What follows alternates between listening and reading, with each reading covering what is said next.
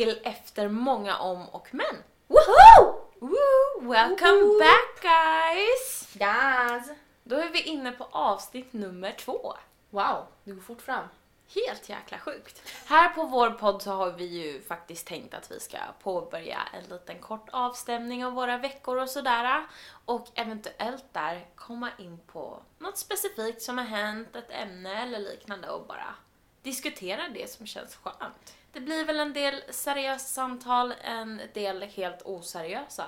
Så att vi får se vad detta poddavsnittet tar oss. Fan vad spännande. Nu kör vi! Nu kör vi! Yay!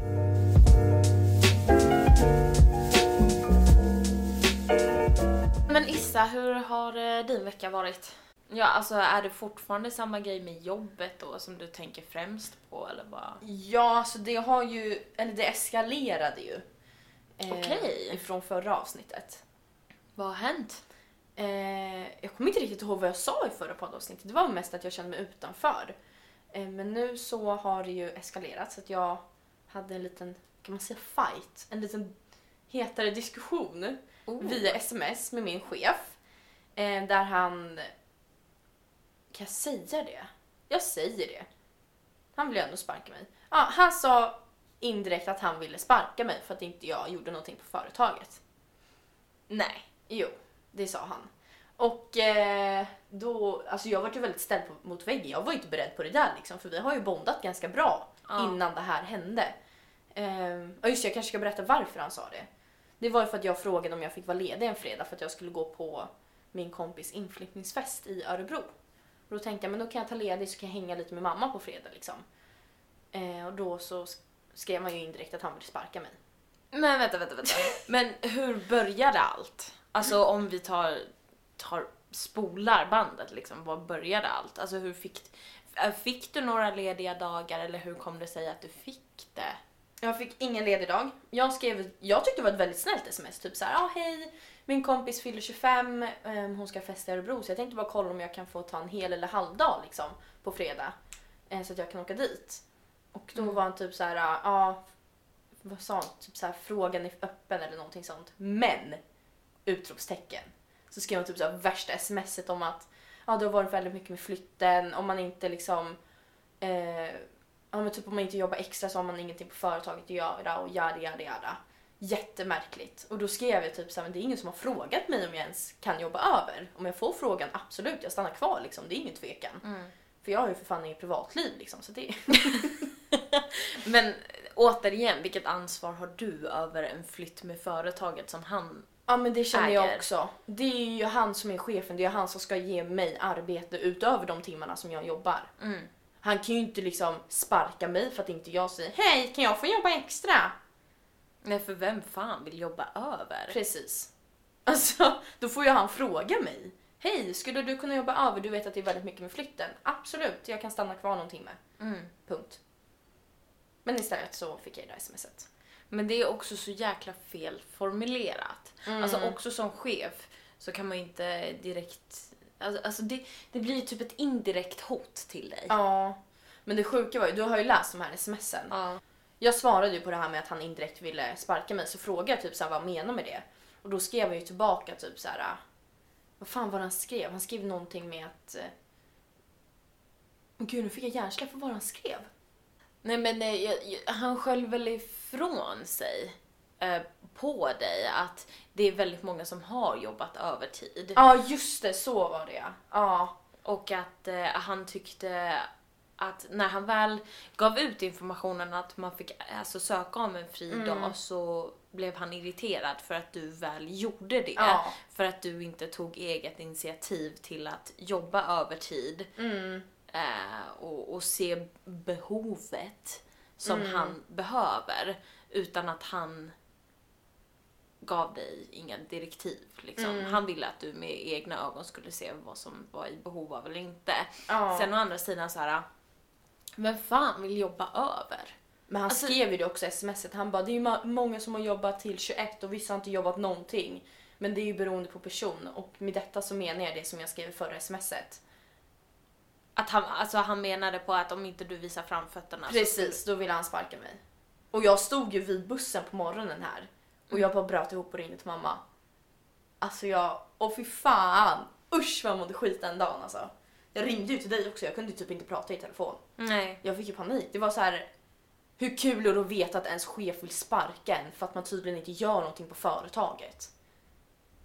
Alltså, Men det är ursäkta. också sådär, du är ju ny på företaget. Du Mm, Jag har jobbat där i två månader liksom. Vad mer kan man begära av mig?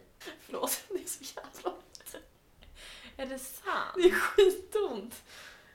Ja. Ah, fy fan. Ja, för er som undrar så har jag precis slagit i tån här i soffkanten och jag tror att jag har stukat tån. Ja, det är bra det. Ja, Är det det är för jävla karaktär? ont alltså. Men ja, det är väl lite det som har hänt i min vecka. Ja. Ehm, Men ja. känner du att du fortfarande blir utefryst på jobbet? Alltså, ja, den ena personen i receptionen har börjat lätta lite. Jag vet inte varför. Men vi har börjat snacka lite liksom. Men det kan ju vara att jag försöker ta mer kontakt nu och verkligen typ så mig på honom. Men det är ju... Ska vi ge den här personen ett smeknamn kanske? Eh, vi kan ju säga... Vi säger Samuel. Samuel känns som ett bra namn. Okej. Så Samuel har aldrig riktigt pratat med mig och jag har liksom aldrig riktigt pratat med Samuel. Men nu har jag ändå börjat liksom, för att jag pallar inte sitta själv hela tiden. Mm. Och eh, Anna då i receptionen också, hon fryser ut mig totalt. Så då har jag liksom börjat ta lite kontakt med Samuel och bara typ så här småskämta lite ibland. Mm. Och han verkar ju ta det bra liksom, skämta tillbaka. Men hon Anna röt ju ifrån här på mig för en dag sedan. Hon också. Det var framför två andra kollegor. Framför Samuel och en chaufför. Där hon stod och skrek att ah, jag får panikångest, du håller bara på med din telefon hela tiden, kan du göra någonting? Och grejen är vi har fått ett nytt program så att vårat program där vi fixar allting, eh, receptionen, det låg nere hela förmiddagen. Alltså systemet då. Precis. Vad ska jag göra då? Jag kan inte mejla, jag kan inte fixa ordrar, jag kan inte göra någonting. Vad ska jag göra då? Ska jag bara sitta och stirra in en vägg eller? Kan jag få fördriva tiden på min telefon? Men då sa hon typ såhär, du kan ju gå runt och kolla om det finns någonting annat att göra. Mm. Men ursäkta, varför gör inte Samuel eller du det då? Varför ska jag göra det? Alltså, Alltså jag, jag, kan, jag kan ändå förstå henne. ja att gud, man det ändå är ju skulle jag också. Att man ändå gärna skulle vilja se att, att du ändå liksom gick runt och gjorde något istället för att självmant sitta per telefonen. Mm. Samtidigt så kan väl jag också tycka att när man bara har jobbat i två månader och är ny, Mm. då är det svårt att se behovet i vad som Precis. behövs göras på den nya arbetsplatsen. Mm. Jag tycker det är skitsvårt. Alltså jag har ju inte kommit in i rutinen även fast jag jobbar där i två månader. Jag är typ, det är jättemycket jag inte ens vet. Men det- det är så här, ska jag ta eget initiativ och göra allting på företaget? Nej, jag kan inte det. Ja men det finns ju en chef av en anledning. Verkligen. Alltså han, han har ju Alltså. anställt dig och han ska ge dig Ja. direktiv. Mm. Och han ska sköta företaget. Mm. Ehm, han misslyckas i alla de kategorierna Ja. skulle jag säga. Jävligt hårt. Mm. Men hur känner du liksom generellt? För att som jag förstod i vårt första avsnitt så pratade vi lite om att du kände att det var någon alltså viss typ av mobbningsstämning. Mm. Känner Det känner jag ju lite fortfarande liksom. Mm. Men eh, det har typ blivit bättre med tanke på att det är några av chaufförerna som har börjat lätta lite och prata mycket mer med mig och typ eh, en kille i packrummet också har börjat snacka med mig för att jag går ju dit nu då eftersom att jag inte har någonting att göra i receptionen. Mm. Så då får jag gå runt och ragga andra ar- arbetsuppgifter som inte är mina arbetsuppgifter egentligen. Ehm, så de har ju börjat prata lite mer med mig. Så nu känns det ju lite bättre liksom. Men Men är detta Ja. den värsta liksom, arbetsplatsen du har varit på? Ja, för nu är jag helt ensam. På min förra arbetsplats så var vi ändå typ alla mot chefen liksom. Ingen tyckte jag om min gamla chef. Men nu är jag ju helt ensam om det här liksom. Det är ju ingen som vet om vad som händer. Så det är ju liksom lite värre. Men eh, ja, det är nog det värsta. Känner du att du skulle våga alltså konfrontera din chef? För att återigen, chef är ju egentligen bara en roll som en Mm. person har. Men skulle du våga sätta dig emot det? Och jag vet, jag vet att svar med stor sannolikhet Ja. är nej. För att du Mm. är konflikträdd. Men alltså, tror du någonstans att du bara kommer sätta ner foten och liksom säga alltså detta är inte okej. Säg till mig vad jag gör fel. Mm. Vill du, eller skriver du indirekt att du vill sparka mig? Sparka mig, men Mm. berätta anledningen varför. Mm. Alltså jag har ju känt lite så. Men just eftersom att jag ska börja plugga och det kan bli... Alltså jag kommer gå bankrutt liksom om jag får sparken. Så då känner jag att då kanske jag vill vänta lite tills jag pl- pluggar färdigt. Och då kan jag riskera att förlora jobbet liksom. Men med Anna så sa jag faktiskt ifrån och var så här. Eller jag kanske inte sa ifrån, jag kanske bara var jävligt dryg. Men det är ju... Jag stod på mig i alla fall. Men detta har inte du berättat för mig tror jag. Jo, jag tror jag sa det. Men hon sa ju typ "Äh, jag får panikångest, du bara sitter med din telefon. Och då sa jag typ till- tillbaka så här, ja men jag kan inte göra någonting, programmet ligger liksom nere, jag kan inte mejla, jag kan inte, alltså jag kan inte göra shit så jag sitter och väntar på datakillen, vad vill du att jag ska göra? Mm. Och då var hon så här, men gå och fråga om det finns någonting annat du kan göra. Och då ställde jag mig upp och bara suckade och bara gick därifrån. så Alltså, att jag sa inte ifrån på det sättet, men jag var mer så här trött på livet helt enkelt. Ja, och jag känner igen mig så himla mycket i när det kommer till chefer eller Mm. personer som tror att bara för att de har intagit chefrollen så kan de styra och ställa över allt och alla. Ja. Det är Alltså- ju det värsta också, jag vet inte om jag nämnde det sist också. Det är att hon har jobbat där i 30 år. Så att hon är ju som en liten minichef. Så muckar jag med henne, då muckar jag ju med min bokstavliga chef. Så hur jag än gör här så kommer jag ju bli sparkad oavsett liksom. Fan. Det är liksom pest eller kolera, du väljer. alltså.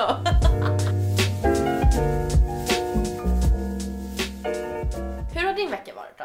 Tell me all about your week. Please. Alltså min vecka har varit fruktansvärt jobbig. Alltså emotionellt jobbig vecka. Mm. Jag känner att ehm, eh, jag är en tjej med daddy issues.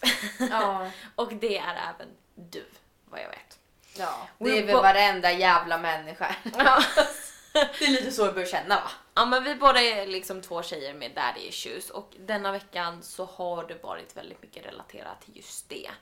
Ehm, jag kommer från eh, en bakgrund där våld i nära relationer är väldigt vanligt. Och eh, jag har lyssnat på en del poddar och liknande i veckan om just det här mäns våld mot kvinnor. Mm. Och jag blir så jävla äcklad. Vadå då? Tell me. Nej men alltså det är... Jag har ju börjat lyssna som tusan på P3 Dokumentär. Mm. och lyssnar på allt från liksom sexualbrott till mord till terrordåd till jada jada jada. Mm. Eh, Men just denna veckan så har det ju varit våld i nära relationer som har påverkat mig allra mest. Och det var främst det här fallet på Lotta. Mm. Och eh, ja, det, jag tror det inträffades där 2016 och då var väl vi ändå 17 år tror jag. Mm. Och i den perioden så var jag inte så himla insatt i att läsa media eller nyheter eller liknande bara för att det var ingenting som fångade mitt intresse. Dock så kommer jag ihåg att det var jäkligt mycket debatter eller diskussioner och vidare med, om det här fallet på Lotta. Mm. Och eh, jag läste ju, eller jag lyssnade närmare in på det. Och Lotta är ju då en, eh, 40, ja 40 plus kvinna, medelålders kvinna, som då träffar en före detta liksom eh, kriminell man vid 30-årsåldern. Som slår ihjäl henne till döds, helt enkelt. Mm. Och det som berörde mig allra, allra mest det var ju att varken familj eller vänner kunde känna igen henne av och kolla henne i ansiktet. Mm. För att hennes ansikte var så ommöblerad och så svullet så att det fanns liksom ingenting kvar. Så det enda sättet man kunde igenkänna, eller känneteckna då Lotta, det var att hennes bästa vän visste att hon hade gjort sina naglar veckan innan. Det var det enda sättet att se att det var hon. Sjukt. Och det har fått mig att tänka så mycket djupare på hur vanligt det är med våld i nära relationer. Eh, och inte bara från min uppväxt men också alltså, när det kommer till relationer i vår unga ålder också. Nu är vi också 20, jag, vi båda fyller snart 21. Mm. Men det är ju så vanligt att våld ändå förekommer. Eh, antingen att det har varit fysisk eller psykisk på något sätt eller vis. Och jag vet inte, jag tror att jag har dragit så himla mycket eh, paralleller och blivit på ett sätt rädd. Mm. Att det blir bara mer och mer vanligare men också i de lägre åldrarna som kommer. Mm. Och det bara fortsätter. Alltså det bara eskalerar och liksom samhället gör ingenting heller åt saken känner jag. Mm. Man bara så här, vi pratar så jävla mycket om eh, mäns våld mot kvinnor men vi gör ju för fan ingenting åt saken känns det som. Mm. Ja men vi, vi lagstiftar samtyckeslagen. Jo, jättebra. Mm. Men liksom, vad händer med alla de andra kategorierna som är så vanliga? Som vi bara diskuterar om, men det är ju ingenting som görs. Mm. Och jag ska också påpeka det att Lotta, kvinnan som då hade blivit misshandlad till eh, döds, tyvärr. Eh, hon hade ju anmält honom också 15 gånger tidigare. 15 gånger! Han hade även suttit i fängelse 12 år sedan tidigare. Och jag vet om att det kanske är lite fel att utgå från bara åh han har suttit 12 år i fängelse, han är värsta kriminella. Men du sitter ju inte 12 år av ingen anledning och speciellt inte i Sverige. Mm. Kan jag tycka och tänka. Jag bara, jag vet inte, jag, jag bara tagit så jävla illa vid av det. Mm. Att det känns som det... Det enda jag hör just nu är ju mord, terrordåd, våldtäkter, det är misshandel, det är mordbränder. Och då pratar jag inte bara om att jag själv väljer att lyssna på poddarna, men också media. Alltså notis på notis på notis hela jäkla veckan. Mm. Åh, det har varit fem skjutningar i Tensta Mm. under loppet av tre timmar. Man bara, jo, tjenare. Vad ska du göra åt saken? Ingenting! Men media väljer också att typ bara ta upp negativa saker för det är ju det som lockar läsare liksom. Eh, Ja, det är ju sant. Lika många hade ju inte klickat in på en positiv notis liksom. Det gör Nej. inte jag i alla fall. Alltså jag klickar in typ så här mordbrand i Tensta. Då klickar jag in på den för att jag vill ju se vad som har hänt. Mm. Men om det kommer upp typ så här drottning Victoria födde sin dotter. Alltså jag klickar ju inte in på den. Det är ju jättetråkigt. Det är det min mamma klickar sig Ja på. men precis, du förstår vad jag menar. Så att media väljer ju det de skriver ut. Det är Ja, ju därför vi tror typ att det händer mer än vad det gör. Eller? Ja, du fattar vad jag menar. Mm. Men jag bara känner typ att ju fler såna grejer som dyker upp på min telefon, ju räddare blir jag. Mm. Alltså ju mer paranoid blir jag. Mm. När jag är på väg hem, alltså jag vet inte hur många gånger på en sträcka om typ 60 meter jag kollar mig bakom axeln. Mm. Eller typ att jag mentalt, seriöst går och förbereder mig. Bara så här, vad ska jag göra om någon hoppar på mig? Mm. Vad, vad, ska jag slå dem mellan benen eller ska jag, ska jag liksom eh, slå en knytnäve i luftstrupen på dem? Alltså, vad, Mm. vad ska jag göra? Mm. Och jag kommer ihåg att jag gick med min pojkvän också häromveckan. Och så sa jag till honom, eh, detta kommer låta jättefel. Och det förvarnade jag också honom om. Mm. Eh, och sa bara att ibland så känner jag att jag måste förbereda mig mentalt för att bli våldtagen någon gång i mitt liv. Mm. Vet du vad det värsta är? Jag tror att det är jävligt vanligt att folk går och tänker så. Eller speciellt kvinnor. Jag också tänker så. Jag trodde jag var den enda som Nej, tänkte så. jag, jag trodde också var det. Samma sak med det här. Jag berättade ju för dig någon vecka här sen eh, hur paranoid jag är. Att jag kan tro att någon står i ett fönster här rakt över gatan och ska skjuta mig. Liksom. Mm. Eh, Okej, du var ju inte riktigt på den nivån. Men du var ju också paranoid och jag har alltid trott att jag var själv om det. Liksom. Ja. Så jag tror att det är jävligt viktigt att prata om sånt för man är inte själv. Alltså, du vet när man går under tunnlarna här vid oss. ja. Alltså jag är så rädd att någon ska hoppa runt bakom hörnet när jag kommer ut ur tunneln. Det är jag också. Jag är så rädd för det. Jag kan ju vara rädd att jag tror att det är någon som står med ett vapen Mm. över bron och sen så tänker de att okej, första människa som kommer förbi kommer jag Mm. blästa huvudet av och Mm. att det är jag. Det är därför jag typ alltid tar bussen ner. Jag skiter om jag måste stå och vänta i typ 10 minuter. Jag tar bussen ner för det är mycket säkrare. Alltså jag känner att det är säkrare att gå från busshållplatsen än att gå igenom alla de där tunnlarna. Jag har inte förstått det. Jag är smart. Nej, men jag, Eller det kan, kanske kallas för att vara paranoid, men... men tycker jag jag. har aldrig förstått att det var anledningen bakom det. Jo. Att, du, att det har handlat om att man har varit paranoid. Jo, jag känner mig mycket tryggare att ta bussen. Det, det kan jag gå. hålla med om. Speciellt nu när det är mörkt. Alltså när det är ljust, typ på morgnarna nu, när, då är det ju ganska ljust när jag går. Mm. Då tycker jag inte alls det är lika obehagligt. Det är fortfarande ett obehag liksom men jag känner inte samma obehag som när det är mörkt när jag inte ser någonting liksom. Mm. För det är ju inte så jävla bra belysning där nere. Alltså, Men är du... Är du rädd för att du ska bli alltså, misshandlad?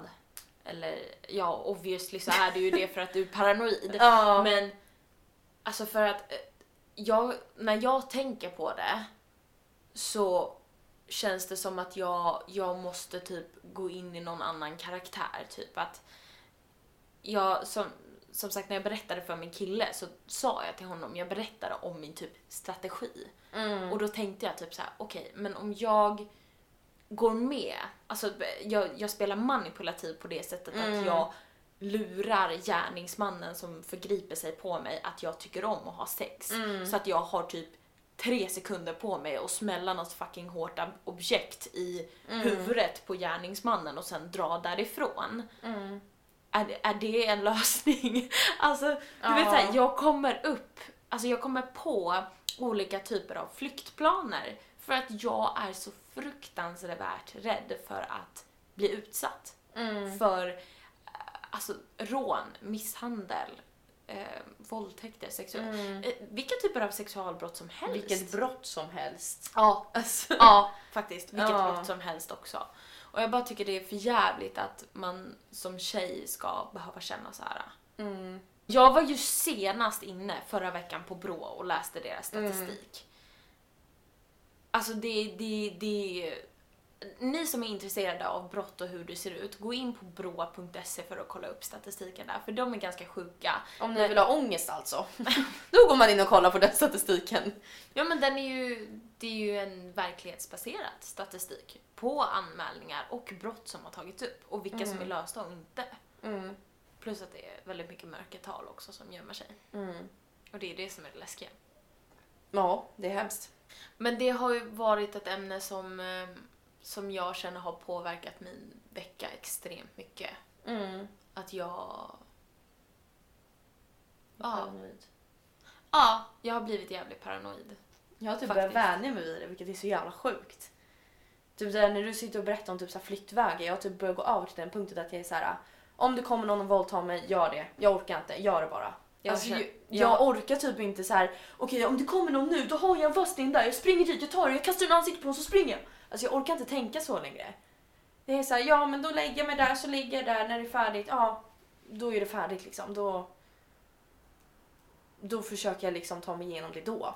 När det väl har hänt. Ja, det, Förstår du vad jag menar? men det är så äckligt att man ska behöva tänka jag vet! Men Det är så äckligt. för mig känns det typ skönare att bara tänka så att om det händer, då löser jag det då. Då tar jag mig igenom det liksom. Istället för att försöka som du gör, gå och tänka flyktvägar hela tiden för det känns som att det kommer skrämma upp mig ännu mer. Förstår du vad jag menar? Mm, Det kan jag hålla med om. Ja, Det kan jag hålla det med känns som att det blir värre på något sätt. Jag tror att om jag också skulle gå och tänka massa flyktvägar och det väl skulle hända, då tror jag att jag skulle bli ännu mer så här. "Ugh!" Alltså frusen, förstår du vad jag menar? Mm. Att jag inte skulle veta vad jag skulle göra. Jag, jag tror också att det är som du säger att man kanske egentligen inte bör tänka på sånt här förrän det Mm. faktiskt väl har hänt. Men jag tror också som... ehm, Jag hade ju en vecka under gymnasiet där jag hade fyra av mina närstående vänner som under samma vecka berättade för mig att de hade varit utsatt för sexuellt övergrepp. Mm. Alltså fyra av mina närmsta vänner under en vecka Mm. berättade det för mig. Och jag, jag är fortfarande ärrad Mm. av den händelsen. Så att jag tror det i sig i samband med att jag hör så mycket på nyheterna och att jag lys- lyssnar självmant på poddarna, vilket är mitt val. Mm. I know, I know. Ehm, bara gör att jag totalt spinnar iväg. Mm. Alltså jag, jag tänker på saker som kanske är jävligt orimliga och saker som jag Mm. inte bör ta tag i förrän det har hänt. Man går och tänker på det ändå. Det är så jävla svårt att inte tänka på det men det, det Ja, blir ju så. Men, men det är ju en rädsla. Den, Mm. den finns ju där hela tiden. Men eh, det vi kan konstatera är att man är inte ensam att känna om det. Vilket är så skönt. Jag trodde faktiskt att jag var ensam med att Ja, jag, jag trodde faktiskt det också. Speciellt hela det här våldtäktsgrejen, att jag själv tänker ut typ taktiker. Mm. Jag trodde seriöst att jag var helt ensam om det och jag har känt mig så jävla dum i huvudet. Men det har ju jag också med att jag tror att folk står i det där lägenhetshuset och ska skjuta mig liksom. På andra sidan gatan. Nej men alltså du ser, jag brukar titta på de här husen uppe vid kullen och tänker typ att någon står med en sån här, Sniper. men typ, och så siktar in sig och bara headshotar mig typ. Åh jävlar. Samma sak om jag går på gatan, jag kan tro att någon sitter i bilen, tar ut en pistol och skjuter mig. Alltså det låter så sjukt när jag säger det. Alltså, Ja. när man väl säger det ut, alltså jag tycker det låter så jävla sjukt, men när jag väl går på gatan, alltså jag är ju livrädd. Alltså om det kommer en bil, jag är typ beredd att springa. Ja, jag är paranoid, nu vet ni det. Ja. Vi är två paranoida tjejer med tidigare daddy issues helt enkelt. Mm. Mm. Vilket härligt. Men Och hörni, positivt avsnitt känner jag. Jättepositivt avsnitt. ja, jag hoppades ju på att det skulle vara lite mer positivt. Men som Mm. sagt, vi kommer ju ta en del seriösare, lite djupare ämnen. Mm. Och vissa mycket, mycket mer upplyftande. Eh, Jag hoppas att inte ni kände att det var för tungt för er. Givetvis. Nej. Men eh, vet om att ni är inte ensamma i era konstigaste tankar. Och min slutsats är ju då prata med varandra. Det har ju inte vi gjort. Ja. Vi visste ju inte att båda kände så här liksom. Så det är prata med en nära vän, en förälder, en lärare, vad som helst. Och sen You are not alone. Precis, det var det jag skulle komma till. Du är inte ensam med dina tankar. Nej. Punkt. Ja. Men jag får tacka så hemskt mycket för eh, avsnittet. Och jag vill tacka för ett väldigt trevligt sällskap. Ja, ja men tack själv. Ja, ska skaka hand. så mycket! eh, då innan vi eh, tackar så mycket för er, säger man så?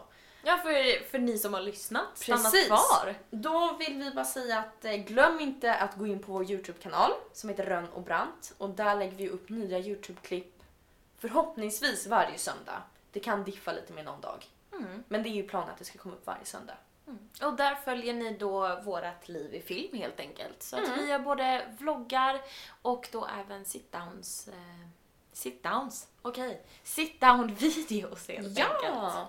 Så att det är bara att gå in på YouTube och eh, leta upp oss. Gör det. Så får ni också en blick av hur vi ser ut. Kul! Så ses vi i nästa avsnitt. Det gör vi. Hej då!